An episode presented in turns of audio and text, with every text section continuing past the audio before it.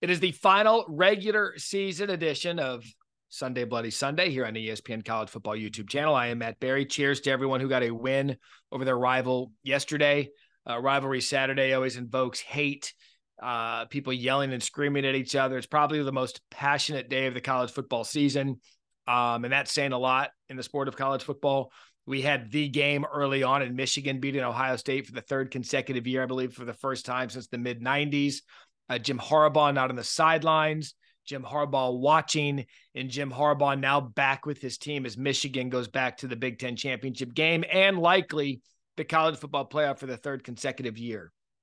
And the sentiment around Michigan this morning to see I told you so. And they've been one of the most dominant football teams throughout the season. That hasn't changed. And now they have firmly put themselves in position to make an argument for the number one spot in the country. I think they'll come in at number two. But Michigan, as they have been. Look, their schedule was always backloaded. They hadn't played anybody really through the first two thirds of the season, really. And then finally at the end, they were able to get Penn State. They beat them. They were able to beat Ohio State again. They dominated their lesser opponents. And I think the argument is shut on Michigan about being a team that deserves that's not even a, a question anymore. They are going to be in the college football playoff the question is, is the the national sentiment around them and Jim Harbaugh with the sign stealing scandal? It's really been a if you're a Michigan fan, it's had to have been a taxing season. If you're Jim Harbaugh, all of this going on, still finding a way to win the football games and doing so in dominating fashion. And if I'm any of the teams that make the college football playoff, Michigan's the one team I don't want to play because they seem to be on a mission to prove people wrong. And they've done that now for 12 games, and they will get the 13th opportunity against Iowa in the Big Ten championship. So Michigan goes on to win. Ryan Day now one and three in his career against Michigan. I know what people are saying about him. He can't win the big game. He's got to go, but the, he's 55 and four against every other team. He's one and three against Michigan. So that means he's got one loss on that 54 and 55 and four record that's not against Michigan. And I know that's how you judge as head coach of Ohio State. I get it. But we talk about that with the recap on Finebaum regarding the Jimbo Fisher A&M Mark Stoops debacle. You can't if you if you're going to get rid of your guy, you had better make sure there's someone better. And in Ohio State's case, who are you going to get better than Ryan Day? I mean, I'm sure they're going to scream at the the video and say, "Well, there's a million people that want to coach at Ohio State." I get that, and I get it's day after passion, but Ohio State's program is healthy. There's talent they're running into an era in a period where Jim Harbaugh just has Michigan a little bit better. I think Ohio State's still one of the top programs in the country, barring chaos. I mean, they could still get in if there's chaos. And so the day after, fans' emotions are still very raw the morning after a rivalry Saturday. And we're seeing that with Ohio State. And we're seeing that with Florida State. I'm going to cheers Florida State fans this morning on Sunday Bloody Sunday for your passion and your dedication to your school. I'm going to address this head on with what I put out there saying that Florida State is not a top four team without Jordan Travis. That was the statement. It's what I said that Florida State with Tate Rodemaker is not a top four team. I have been on every medium throughout the season talking about how I believe Florida State is one of the most talented teams in the country. They've got a dominant defense. They've got skilled players coming from everywhere. They were a perfect 12 and 0. They are a really, really, really, really good football team. And with Jordan Travis, a top four football team. But you can't sit here and tell me, even the most diehard Florida State fan, this isn't an indictment on the program. This isn't an indictment on what you've accomplished this year. You're 12 and 0. You're likely going to be ACC champions. This is not an indictment against that. It is merely a fact, and in a it's merely a fact, period, that without your most valuable player in Jordan Travis, who makes this thing go, without him, you are they are not as good of a football team. There's that's it. That's the that's the statement. Not as good without Jordan Travis. Not an elite team without your MVP. And Florida State, they, they just all over the place thinking that I'm anti Florida State. I'm not. I'm not anti Florida State. I'm just pro fact that without him, they're not as good. would you take that team without Jordan Travis and put them up against Oregon? Who, by the way, I think Oregon's going to win the Pac 12 championship and be in the playoff. Would you put them up against Georgia with Tate Rodemaker?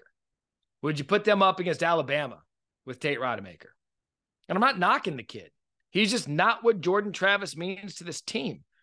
And so to put the Florida State thing to bed, I'm not saying they're not a dominant football program. I'm not saying they weren't a top four team. But when any team loses their most valuable player, you're not as good. Let's go to the NFL. What if the Dolphins lost Tua? What if the Cowboys lost Dak? What if we're seeing Cincinnati loses Joe Burrow, Lamar Jackson for the Ravens, Brock Purdy for the like? It's just a fact in sports. If you have a franchise quarterback and he is no longer there, you are not going to be as good of a team. This doesn't take away your 12 wins for the season. It's not going to take away your ACC championship. It is just a statement of fact that you're not as good. And so, look, go beat Louisville. Go beat Louisville in the ACC championship. people are coming at me. What about Cardale Jones and Ohio State? Yeah, that's true. But Cardale Jones went and beat Wisconsin. I forget what it was like 56. They beat him by 100 points in the Big Ten championship. If Tate Rodemaker and Florida State go into the ACC game and rout Louisville, they deserve to be in. Throw Florida State into the college football playoff, 13 0 record, dominated performance in the ACC championship, and go prove to everyone, me, of course, that you're one of the four best teams in the country. Because I can't wait to watch.